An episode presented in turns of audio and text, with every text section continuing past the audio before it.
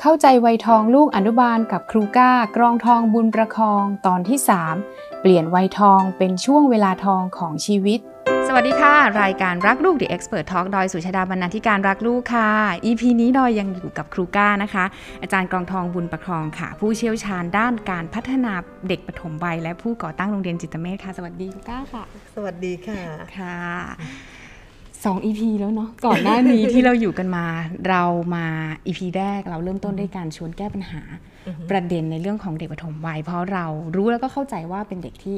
รากฐานมันสำคัญ เด็กจะเป็นยังไงมันก็เริ่มต้นที่ช่วงนี้อ่า EP ถัดมาเราก็พูดในเรื่องของการเล่น เพราะเรารู้แล้วว่าเออเล่นเป็นยังไงครูก้าได้ให้เทคนิควิธีการครบถ้วนแล้วก็วิธีการแคร็กว่าคุณว่ามันจะเล่นยังไงกับลูกนะคะ แต่มาถึงตรงนี้ค่ะ EP นี้เราพ่ายแพ้ธรรมชาติ ของมนุษย์ นั่นก็คือเรื่องของวัยทองค่ะ ค่ะ คุณก้าค่ะอย่างที่บอกว่า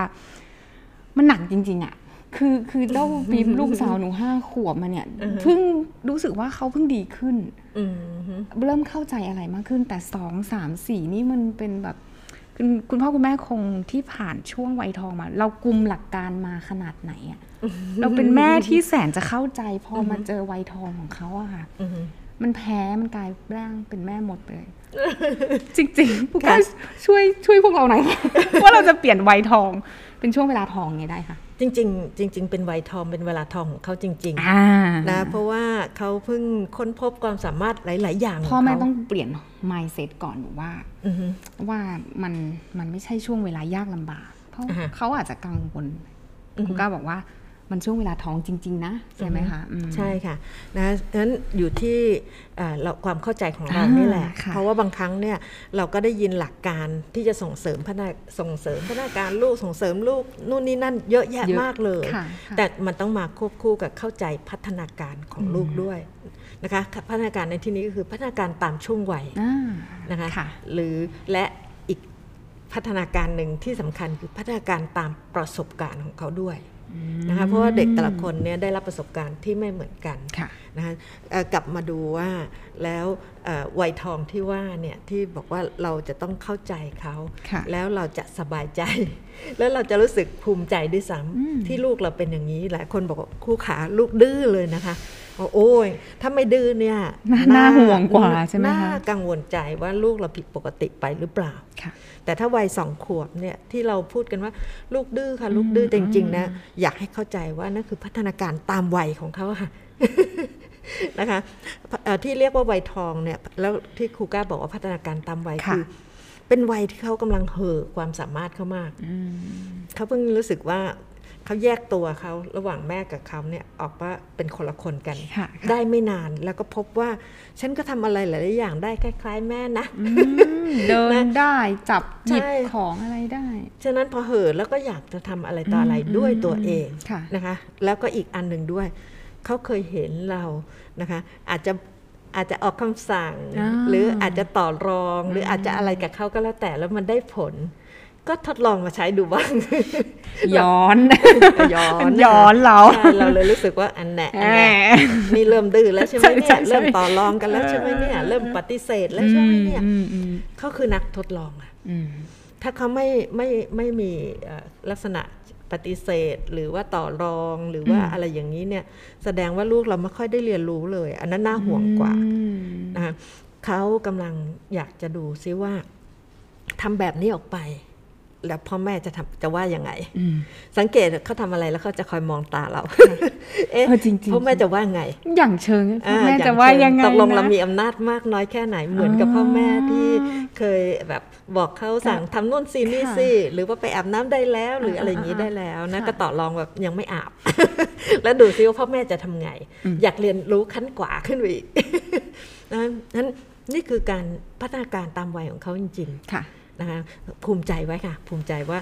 เอาละเอาละนี่คือพัฒนาการตามวัยแต่เมื่อเราเข้าใจแล้ว อืม แล้วเราจะดีลกับลูกไง อันนั้นอีกเรื่องหนึ่ง ใช่ นะคะซึ่งถ้าถ้าใครเป็นเอ่อแฟนรายการนี้นะคะแล้วเคยติดตามช่วงที่เอ่อคุณครูหม่อม ค่ะ นะคะหรือดรปนัดดาธนเศรษฐกรมา ค่ะ คุณหม่อมได้เคยให้คำแนะนำเรื่องของวินัยเชิงบวก ค่ะ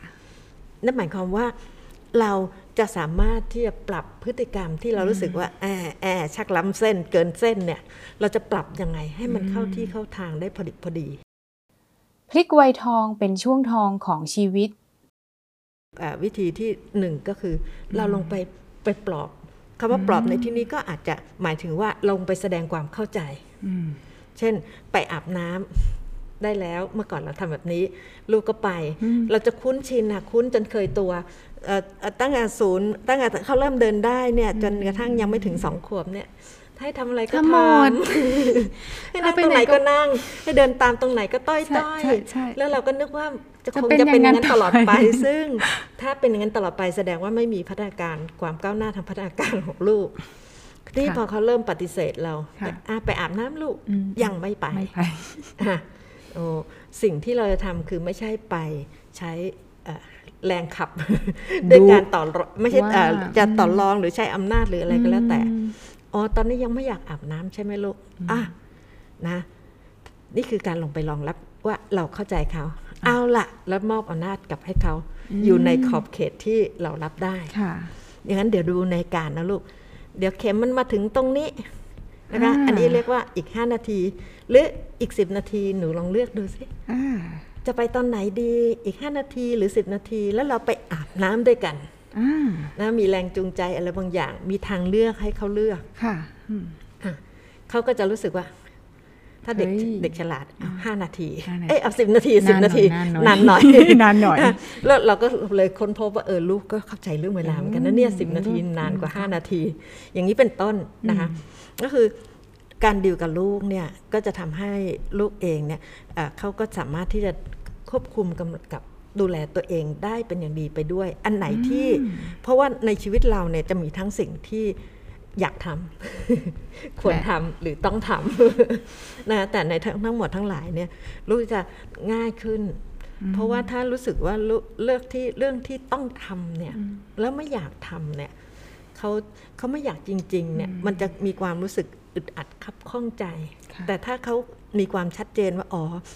เรื่องควรทำเรื่องต้องทำยังไงเราก็ต้องทำนะ มันเป็นเรื่องดี เป็นเรื่องที่เราต้องทำอย่างเป็นประจำเห็นความสม่ำเสมอว่าในชีวิตเราเนี่ยอ่ะมันมีทั้งสิ่งที่เราอยากทำก็ได้ สิ่งที่ควรทำก็ได้ เขาก็จะอยู่กับโลกใบนี้ได้ง่าย อืม สุขง่ายทุกข์ยากไม่ใช่ว่าเอ่อจะเลือกได้แต่สิ่งที่เราอยากทำเท่านั้นก็ไม่ใช่ชีวิตจริง อ้าว นะคะ เออ งั้น เออเออ วัยนี้แหละเป็นวัยที่กำลังจะสอนชีวิต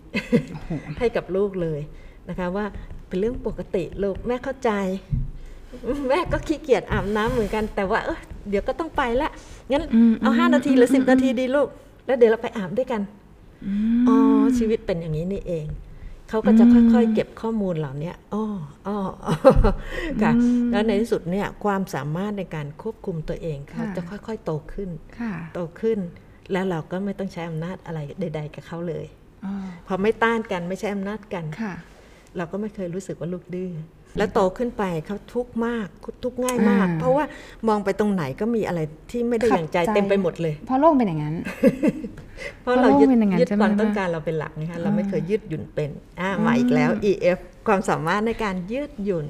นะคะมองเห็นว่าอ๋อโอเค อย่างนั้นก็ได้เข้า ค่ะ ใจ สร้างประสบการณ์ตามวัยสร้างทักษะให้ลูก อ่าเนื่องจากว่าพัฒนาการเนี่ยส่วนมากส่วนมากเราก็จะพูดกันเรื่องพัฒนาการตามวัย ใช่ใช่ แต่เราต้องเข้าใจด้วยว่า อืม ในวัยนั้นน่ะแล้วเขาได้รับประสบการณ์แบบที่ควรจะได้รับหรือไม่ อืม ฉะนั้นถ้าเราจะประเมินเด็กเราต้องประเมินโอกาสของเด็กก่อน ค่ะ อ๋ออยากให้ลูกเนี่ยดูซิคนอื่นเนี่ยเขาเขาเข้ากับเพื่อนได้ง่าย เจอผู้ใหญ่เจออะไรก็เข้าไปพูดไปคุยไปทักด้วย ค่ะ เราต้องดูก่อนว่า เอ๊ะแล้วลูกเราประสบการณ์ที่จะได้พบผู้คนหลากหลายมาก อืม มากมากหน้าหลายตาเนี่ยเหมือนกับลูกของคนนั้นเขาหรือเปล่า อ้าวจริ อ่าง ถ้าถ้าเราอยู่กันลำพังแม่ลูก บ้าน หรือพ่อแม่ ครบคลูกรัวเดี่ยว ครอบครัว พ่แม่ เดี่ยวเล็ก ค่ะ ๆนะเอ่อประสบการณ์ทางสังคมเขาก็น้อย แต่ถ้าเขาอยู่บ้านที่เป็นครอบครัวใหญ่ หรือบางทีเป็นบ้านที่ขายของ มีลูกค้ามาด้วยอะไรด้วย เขาก็จะสนุกกับการพูดคุย อ่า เจรจากับคนอื่น จริง นี่คือประสบการณ์ที่เขาได้รับฉะนั้นบางคนเนี่ยอ่าถ้าได้รับประสบการณ์มากบางทีพัฒนาการอาจจะเกินวัย อ้าว นะหรือสมวัย ค่ะ แต่ถ้าถ้าได้รับประสบการณ์น้อยแน่นอน เด็กเรียนรู้ผ่านประสบการณ์ ถ้าไม่มีประสบการณ์เขาจะ จะเอาฐานขององค์ความรู้มาจากไหน หรือฐานของการที่จะพัฒนาการของเขาเนี่ยจะเอามาจากไหน ค่ะ ค่ะ ฉะนั้นเราต้องมองตรงประสบการณ์เขาเป็นสำคัญด้วย อยากให้ลูกเป็นคนยังไง เราก็ต้องดูว่าลูกมีโอกาสได้รับประสบการณ์เช่นนั้นหรือไม่นะหรือแม้กระทั่งทางด้านร่างกาย ค่ะ ลูกคนอื่นเขาไม่ได้แข็งแรงอย่างนี้ อ่า โอ้แล้วลูกเราเคยได้ออกไปวิ่งเล่นข้างนอกบ้างหรือเปล่า อ๋อ แล้วเราก็จะรู้สึกว่าเออทำไมลูกเราวิ่งช้าหรือว่าดู กระ ป้อ โดด แป้นนะ สอง กระโดด ขา เกาะ ไม่ได้ สอง อืม อ่าก็หันมาเพิ่มประสบการณ์ในการ อืม ใช้ร่างกายให้ลูกซะนะคะ ลูกเราก็จะมีพัฒนาการที่สมวัยค่ะ คาถาแก้ไวยทองน้องอนุบาล ถ้าเป็นช่วงวัยนั้นแล้วเขา อ่า เอ่อบอกอะไรก็ปฏิเสธ ไปยิ่ง บอกอะไรก็ แล้วอะ ต่อต้าน จงภูมิใจว่าลูกเรามีพัฒนาการสม วัย มันต้องฮึบขนาดนั้น ว่ายิ้มเลยค่ะ ยิ้มนะคะ นะคุณคุณครูหม่อม ดรปนัดดาบอกว่าจงภูมิใจในเผ่าพันธุ์ของเรา โอ้ลูกลูกเราเนี่ยมีพัฒนาการสมวัย อืม เออเริ่มรู้จักทดลอง เริ่มรู้จักต่อต้าน เริ่ม อ่า ทดลองใช้อำนาจ แต่ว่าเราจะเป็นจังหวะที่ดีมากที่เราจะ อืม ใส่วิถีที่ถูกต้องวิธีที่ถูกต้องด้วย ค่ะ นะคะว่าอ๋อหนูอยากได้อันนี้ใช่ไหมลูกอ๋อแล้วถ้างั้นเราจะทำไงกันดีนะ อืม อย่างนี้เป็นต้นนะคะเขาก็จะได้ได้ข้อมูลว่าอ๋อจริง ๆ แล้วการอยากได้เนี่ยเราจะจะบอกกันดีๆ ส่วนมากเราจะบอกบอกดีๆสิลูก ใช่ เราจะพูดคำนี้มาก่อน บอกดีๆ แต่แม่เนี่ยบอกไม่ดี ใช่ ฉะนั้นอ่ะโอเคเราอ่ะอันแรกคือภูมิใจไว้ก่อนว่า อืม ลูกเราพัฒนาการสม สูด วัย หายใจ อันที่สองแล้วเราล่ะ จะตอบ อ่า สนองต่อพัฒนาการที่สมวัยอย่างไร อ่า จึงจะทำให้พัฒนาการของลูกก้าวหน้าไปในทางที่เหมาะสม อืม ค่ะ สองข้อแค่นั้นเอง ค่ะ ก็คือครูก้าให้วิธีการดิว กับ เด็กช่วงทองให้เป็นให้เป็นช่วงทองจริง ๆ นะ ก็คือในเรื่องของการเข้าใจ อือฮึ ลงไปเข้าใจเขาเข้าใจพัฒนาการ เข้าใจพัฒนาการตามประสบการณ์ที่เขามีนะคะ การที่สองคือ อันนี้อันนี้เราชอบมากก็คือมอบอำนาจขอบเขตการตัดสินใจที่เรารับได้ อือฮึ คือก่อนที่เราจะให้อำนาจลูกเราต้องเช็คก่อนว่าเรารับ ได้ ที่ระดับไหนด้วยเนาะ ใช่ ไม่งั้นเรา ค่ะ ก็จะเกิดอาการหงุดหงิดเองว่า ก็ให้เท่านี้แต่สุดท้ายเรารับไม่ได้อาจจะต้องรีเช็คตัวเองคือพ่อแม่ต้องเข้าใจตัวเองก่อนนะคะ ว่าตัวเองอยู่ในยังไงอะไรถึงจะไปเข้าใจลูกค่ะพี่ก้าค่ะ อีพีนี้ก็เรียกว่า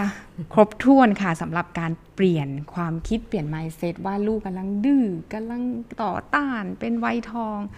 มันเป็นช่วงเวลาทองจริง ๆ ค่ะ ที่ที่บอกแล้วว่ามันมันจะทำให้เขาเข้าใจชีวิต ว่าชีวิตมันไม่ได้ง่ายอะไร เปลี่ยนจากความกุ้มกลุ้มใจเป็นความภูมิใจ อ่านะคะ เปลี่ยนจากความกลุ้มใจเป็นความภูมิใจในช่วงเวลาทองนี้ค่ะ ก็ต้องขอขอบคุณคุณก้ามากค่ะ ค่ะยินดีค่ะ จัดการเรียนรู้ช่วงวัยทองอย่างไร เด็กวัยนี้คือช่วงวัยที่สำคัญที่สุด ค่ะ ไม่ว่าเอ่อเขาเอ่อจะเอ่อเติบโตเป็นคนอย่างไร ก็วัยนี้แหละค่ะนะคะฉะนั้นเราคือนักจัดการเวลาแห่งการเติบโต ขอให้คิดว่าเรากำลังจะให้จัดการเวลาเติบโตของเด็กๆ ให้มีคุณค่าและก็มีความหมายมากที่สุดต่อชีวิตในอนาคตของเขาค่ะ วิธีการเรียนรู้ที่เหมาะสมในช่วงเวลาทองพ่อแม่ต้องทำอย่างไร ติดตามได้ใน EP 66 เข้าใจวัยทองลูกอนุบาลกับครูก้ากรองทองบุญประคอง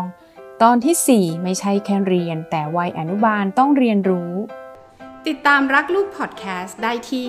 Apple Podcast Spotify และ YouTube Channel รักลูกคลับ อย่าลืมกด subscribe กระดิ่ง เพื่อไม่ให้พลาดคอนเทนต์ดีๆจากเรา แล้วพบกันนะคะ